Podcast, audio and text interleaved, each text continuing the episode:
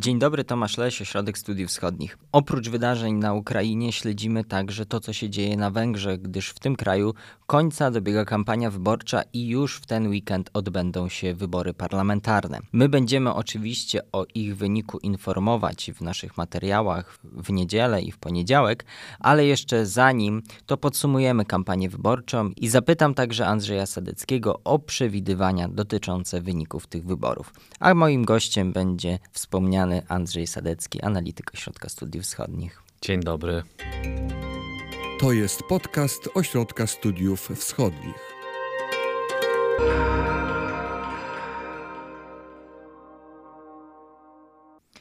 Kto wygra?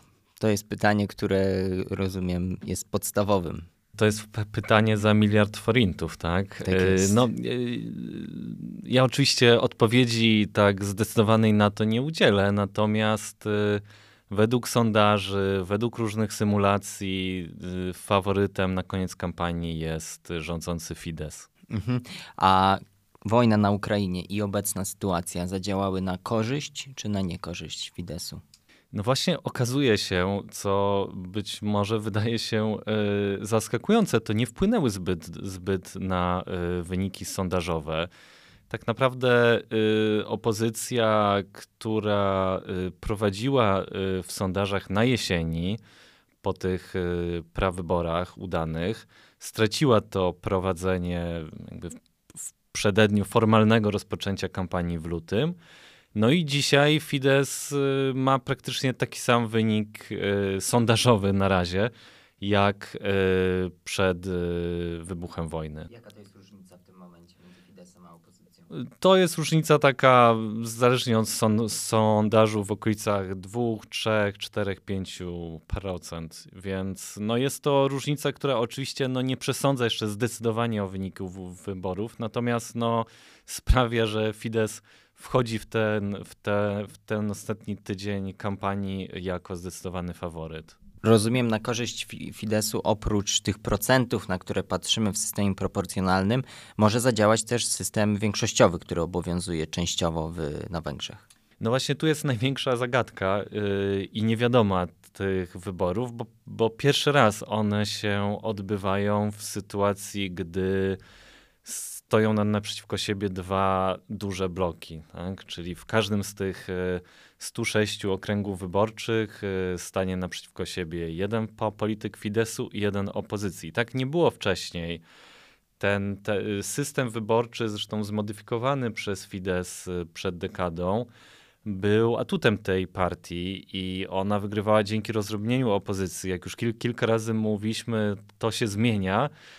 I y, prawdopodobnie Fidesz nie uzyska takiej przewagi jak wcześniej y, w tych okręgach jednomandatowych. W wyborach w 2018 roku to było aż 91 na 106 mandatów, więc no, taka przewaga ogromna. Tym razem na pewno zdobędzie ich mniej. W szeregu okręgów wyborczych będzie walka na pewno bardzo wyrównana, y, ale też warto zaznaczyć, że wciąż na korzyść Fideszu świadczy to, y, jak te okręgi wyborcze są wyrysowane. One w wielu miejscach faworyzują kandydatów Fideszu, zresztą to już zwracali na to uwagę y, obserwatorzy z ramienia OBWE, że w sytuacji idealnej te okręgi wyborcze powinny mieć taką samą liczbę wyborców, tak, żeby, żeby jakby każdy mandat ważył tyle samo, natomiast są... I każdy głos. Tak, dokładnie. I y, natomiast w obecnej sytuacji jest szereg okręgów mandatowych, w których jest znacznie więcej wyborców. No i to jakby wypacza ostatecznie wyniki. Zwykle to działa na korzyść Fideszu. Jak rozumiem, więc kluczowym pytaniem w kontekście wyborów jednomandatowych, ale nie tylko, ale w przypadku jednomandatowych tym bardziej, jest to, na ile ludzie z części opozycji zagłosują na tego wybranego kandydata w prawyborach, na przykład wyborcy Jobiku, czy zagłosują na, e, na socjaldemokratę. Tak, no to oczywiście jest wyzwaniem dla opozycji, żeby zmobilizować tych, którzy mm, no, niekoniecznie będą głosować na swojego wymarzonego kandydata, ale na takiego, który ma największe szanse. I tutaj dodatkowym ryzykiem jest to, że startują też dwie małe partie. W zasadzie oprócz Fideszu i y, opozycji, bloku opozycji liczą się takie dwie niewielkie partie. Y, jedna taka satyryczna partia psa o dwóch ogonach i partia skrajnie prawicowa i, i one obie, znaczy ryzyko jest, że, że one nie wejdą do parlamentu, natomiast urwą kilka procent albo Fidesowi, albo opozycji, natomiast prawdopodobnie bardziej opozycji. Co to za partia? Bo ta partia dwóch ogonów. Partia tak? psa, psa o dwóch ogonach, tak, czy z dwoma ogonami, tutaj różnie można y, tłumaczyć. No to jest taka, to jest taka partia satyryczna, za, za, założona w zasadzie pierwotnie chyba dla żartu, a a potem się okazało, że ona faktycznie zgarnia te kilka procent w wyborach. Ona słynie z różnych takich happeningowych akcji. Jednym z hasłem, jeden, jednym z jej haseł jest na przykład y, bezpłatne piwo dla wszystkich lub wieczne życie, no takie różne y, obietnice, które no jednak w, w przypadku zwycięstwa w wyborach byłoby dość y, dużym wyzwaniem spełnić. Natomiast no, ona raczej nigdy wy, wyborów nie wygra. Y, zasłynęła też takimi happeningami w telewizji węgierskiej publicznej, która przeznacza przed wyborami 5 minut na każdą partię. Y, no i 4, 4 lata temu na przykład wysłała y, ta partia do studia polityka przebranego za kurczaka, który no, zamiast odpowiadać na pytania po prostu no, wydawał odgłosy właściwe kurczakowi. I to miało no jakby w zamyśle tej partii pokazać, że y, dyskusja publiczna na Węgrzech została sprowadzona do takiego absurdu, że niezależnie co się mówi i jak, to nie ma żadnego znaczenia. A co do opozycji w jej głównym nurcie, czy ta zjednoczona opozycja rzeczywiście w tej kampanii była zjednoczona? Tutaj bym powiedział, że opozycja wykonała plan minimum, to znaczy ten sojusz faktycznie się utrzymał do końca.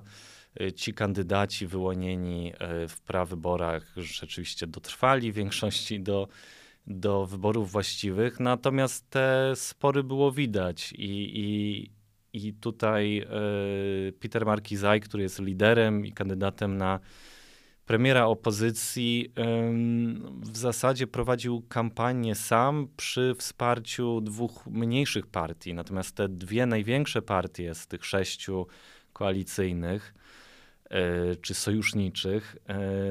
One, czyli Koalicja Demokratyczna, Lewicowa i Jobbik, one w zasadzie, no oczywiście na oficjalnych imprezach opozycji stały za, za Markizajem, natomiast nie widać, żeby na przykład nakłady partyjne w kampanii tych y, były, były wykorzystywane, żeby, żeby wspierać swojego lidera. I tu jest też taki element rywalizacji, bo na pewno dla tych partii w pewnym sensie rozczarowaniem było, że to że wyborcy jego wybrali na kandydata. Nawet jeśli wydawałoby się, że on ma większe szanse, to, to jest tutaj e, element rywalizacji. No zwłaszcza jest ta rywalizacja widoczna z Jobbikiem. E, Markizaj zapowiada, że po wyborach utworzy e, partię centroprawicową. Y, która zresztą ma wejść w skład Europejskiej Partii Ludowej. No i Jobbik tutaj widzi zagrożenie, bo sam odwołuje się do tego samego y, elektoratu, więc y, tutaj ta jedność opozycji nie była w pełni jednak dochowana do końca. Mówisz o tym poziomie centralnym, a czy na tym poziomie e, lokalnym, jak to wyglądało? Bo, bo pamiętam, jak rozmawialiśmy na początku jeszcze tej kampanii i mówiłeś wtedy, że no to będzie istotne, czy ci działacze Jobbiku będą, już sprowadzając to do konkretnej sytuacji, roznosić ulotki kandydata socjaldemokratów. Czy, czy tutaj były jakieś napięcia na tym szczeblu lokalnym, czy, czy jednak nie? To znaczy, prze, przede wszystkim ci działacze lokalni wspierali swoich kandydatów. E, na pewno zaangażowanie było mniejsze, jeśli to nie był ich tak w pełni kandydat. Natomiast y, faktem jest, że chyba pierwszy raz się wyzwoliła taka większa energia i, i więcej aktywistów zaangażowało się w kampanię opozycji w związku płyną prosto z jego głowy, y, są jak, jakoś tam niewykalkulowane, natomiast wiele razy zarzucano mu też, A sam że, Peter Markizaj, no, jak on wpadki. się w tej kampanii sprawdził jako kandydat? Słynna jego wypowiedź o tym, że... Y, że ten szeroki sojusz y, y, opozycyjny jest tak sze, szeroki, że nawet zawiera w sobie faszystów i komunistów. Coś, co mm, chyba było powiedziane w pewnym kontekście i do pewnego stopnia ironicznie, to y, zostało oczywiście wykorzystane i po- podchwycone przez Fidesz jako zarzut wobec, wobec szerokiej, kolorowej koalicji opozycyjnej. Więc tutaj, no właśnie, z jednej strony zyskiwał tym efektem y, takiego mówienia prosto z głowy, ale z drugiej strony no, był nie do końca sterowalny przez swój sztab tej kampanii i wydaje się, że na tym mógł stracić. Na, na dodatek no, też na nim się skupiła cała negatywna kampania Fidesu, więc tutaj jego atuty były kontrowane bardzo silną e, kampanią e, partii rządzącej. Rozumiem, że debaty na Węgrzech w tej kampanii takiej z prawdziwego zdarzenia nie doświadczyliśmy. Nie doświadczyliśmy kolejny raz od y, 16 lat już tego rodzaju debaty y, nie było. Zabiegał o nią Markizaj, on się bardzo chciał zmierzyć z Orbanem jeden na jeden, ale tutaj sztabowcy Fidesu odpowiadali, że no tak, ale tak naprawdę to faktycznym liderem tej, tej, tego sojuszu wyborczego jest Fe, Ferenc Dziurczaj, no, lider jednej z partii, były premier, który odszedł w niesławie, więc y, tutaj y, strategią obronną, żeby nie podchodzić do tego no, ryzykownego dla Orbana starcia z Markizajem, bo nic nie mógł na tym tak naprawdę zyskać, a mógł sporo stracić, było mówienie, że tak, że tutaj nie jest to y, główna, że Markizaj nie jest główną siłą sprawczą w tym y, sojuszu opozycji. I dodałby Markizajowi, jak rozumiem, Orban pewnej powagi. Tak, tak, tak. I tym samym by go dowartościował jako tak, równego, równego sobie. Mhm. Skupmy się trochę na tym scenariuszu, który jest bardziej prawdopodobny, czyli zwycięstwo Fidesu. Chciałem Cię zapytać, co w takim wariancie dalej z opozycją? Czy ona się rozsypie już totalnie, czy jednak te inicjatywy e, zjednoczeniowe, one będą cały czas żywe? To znaczy, chyba w przypadku Fidesu, wygranej Fidesu opozycja nie przestanie współpracować, no bo, no bo chyba nie ma większego wyboru. To znaczy, jeśli chce w przyszłości zagrozić e, Fidesowi. To przy tym systemie to jest chyba jedyna opcja. tak, jest to, jest to jedyna opcja. No te partie oczywiście zasiądą osobno w parlamencie, będą zakładać jakby własne kluby parlamentarne.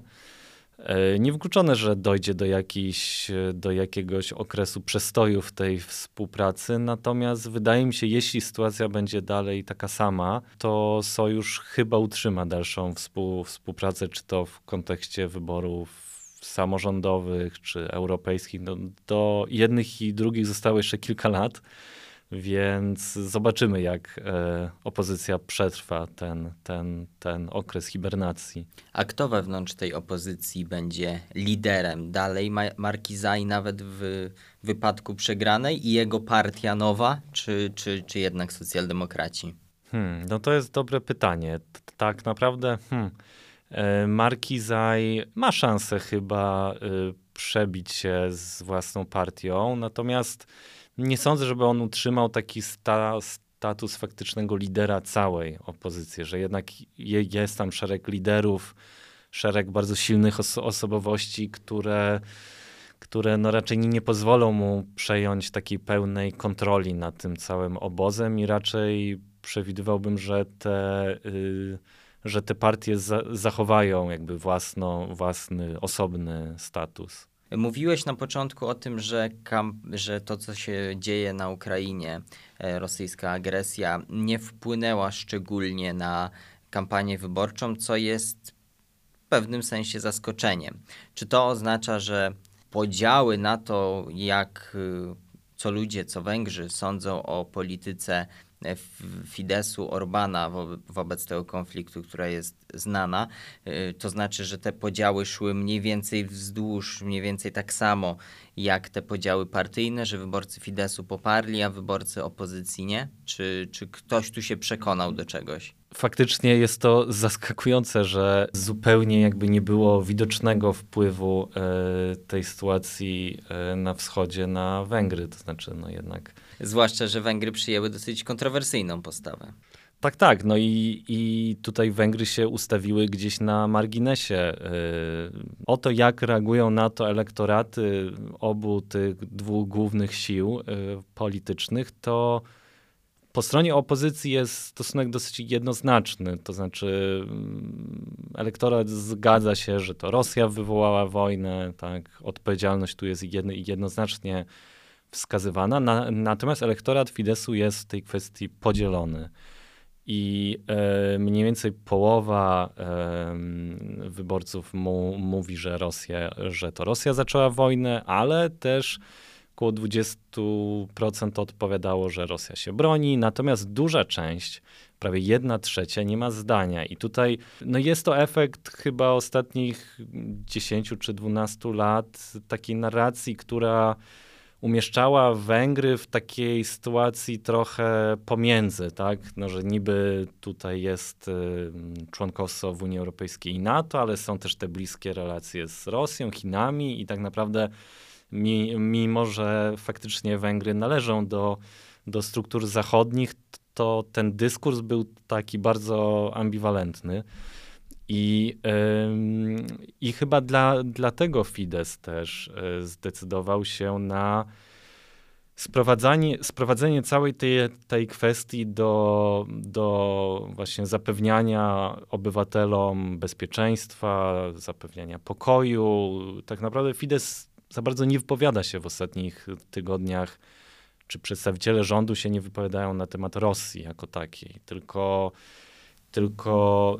Ym, Rozumiem kwestie humanitarne tak, i tak, tak dalej. Tak, y, skoncentrowani są na kwestii pomocy uchodźcom y, i, i takiej narracji o tym, że Węgry muszą się trzymać z dala od wojny, nie mogą się angażować i tak dalej. I to wydaje się, że wielu wyborców Fidesu przekonało, bo ta partia faktycznie nie straciła w sondażach, mimo tej bliskiej współpracy z Rosją przez e, co najmniej 10 lat rządów e, Fidesu i mimo tego, że opozycja bardzo mocno uderzała w, w Fidesz i krytykowała go za to właśnie, że uniezależnił, e, uzależnił Węgry od, od Rosji.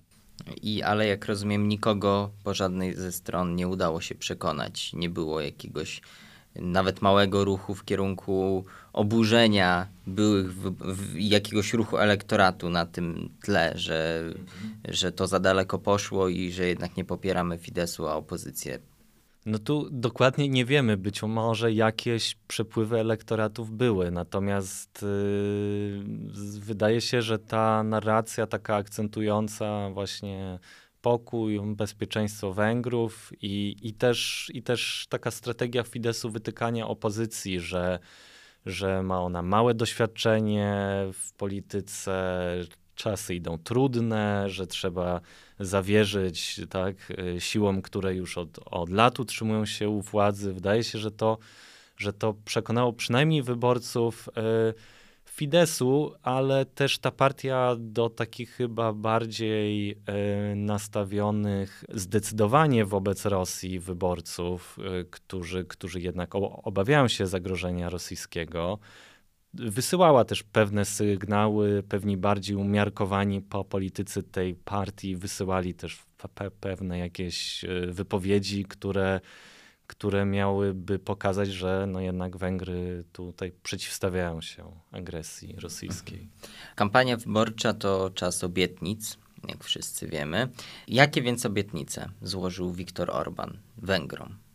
No, Viktor Orban przede wszystkim złożył y, jedną obietnicę. Kontynuujemy.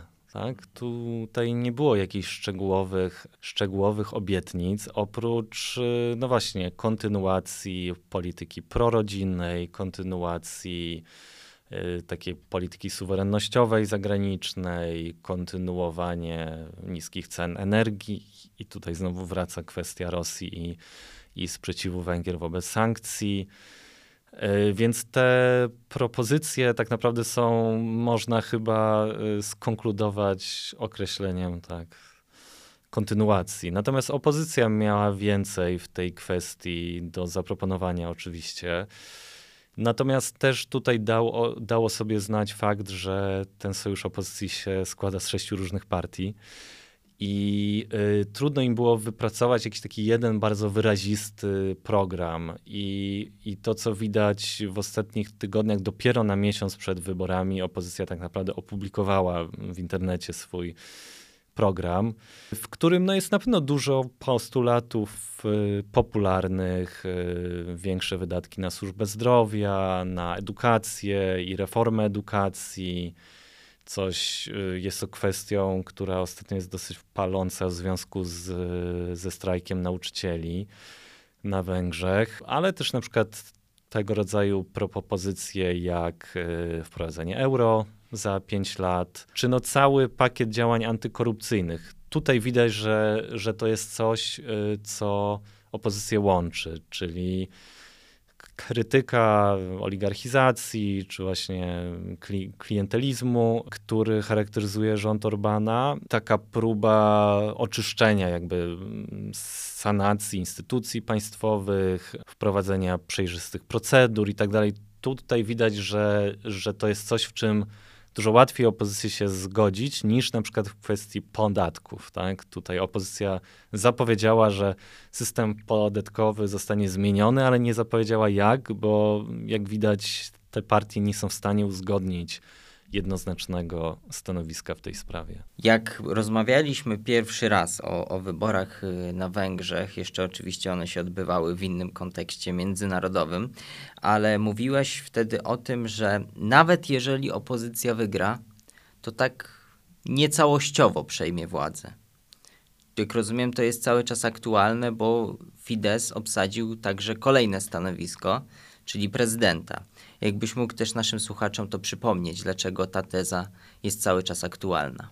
Tak, jest jak najbardziej aktualna. Tutaj Fidesz bardzo dobrze przygotował się na wszelkie e ewentualności. I to nie tylko na przegraną, ale też na utratę tej większości dwóch trzeci głosów w parlamencie, y, co jest y, prawdopodobne. Znaczy Fideszowi bardzo ciężko byłoby dzisiaj powtórzyć ten wynik z ostatnich y, trzech y, kolejnych wyborów, w których tą większość konstytucyjną uzyskiwał, a tutaj warto powiedzieć, że węgierski system jest specyficzny. Bardzo wiele y, rozwiązań, do bardzo wielu rozwiązań ta większość dwóch trzecich jest niezbędna, choćby właśnie do nominacji na różne ważne stanowiska, więc tutaj Fidesz się odpowiednio zabezpieczył. Na niektórych funkcjach istotnych sprawujące je osoby zrezygnowały, żeby te wybory dokonały się ponownie, natomiast wybory prezydenta się odbyły w, w konstytucyjnie przewidzianym momencie. 10 marca, czyli na niespełna miesiąc przed wyborami została wy, wybrana y, na prezydenta y, Katalin Nowak. Tutaj faktycznie Fidesz ma zabezpieczone y, wpływy w instytucjach państwa, nawet w wypadku, gdyby y, opozycja wygrała, czego raczej się nie spodziewamy, no ale nie można y, zupełnie tego wykluczyć. A wynik poznamy już w niedzielę, tak? Tak, 3 kwietnia. My na pewno będziemy o tym wyniku informować na naszych mediach społecznościowych i także w formie podcastu albo także filmu e, na YouTubie. Dziękuję za tę rozmowę i za tę kampanię, którą staraliśmy się śledzić razem. Tak, dziękuję i do usłyszenia. Do usłyszenia w kolejnych odcinkach.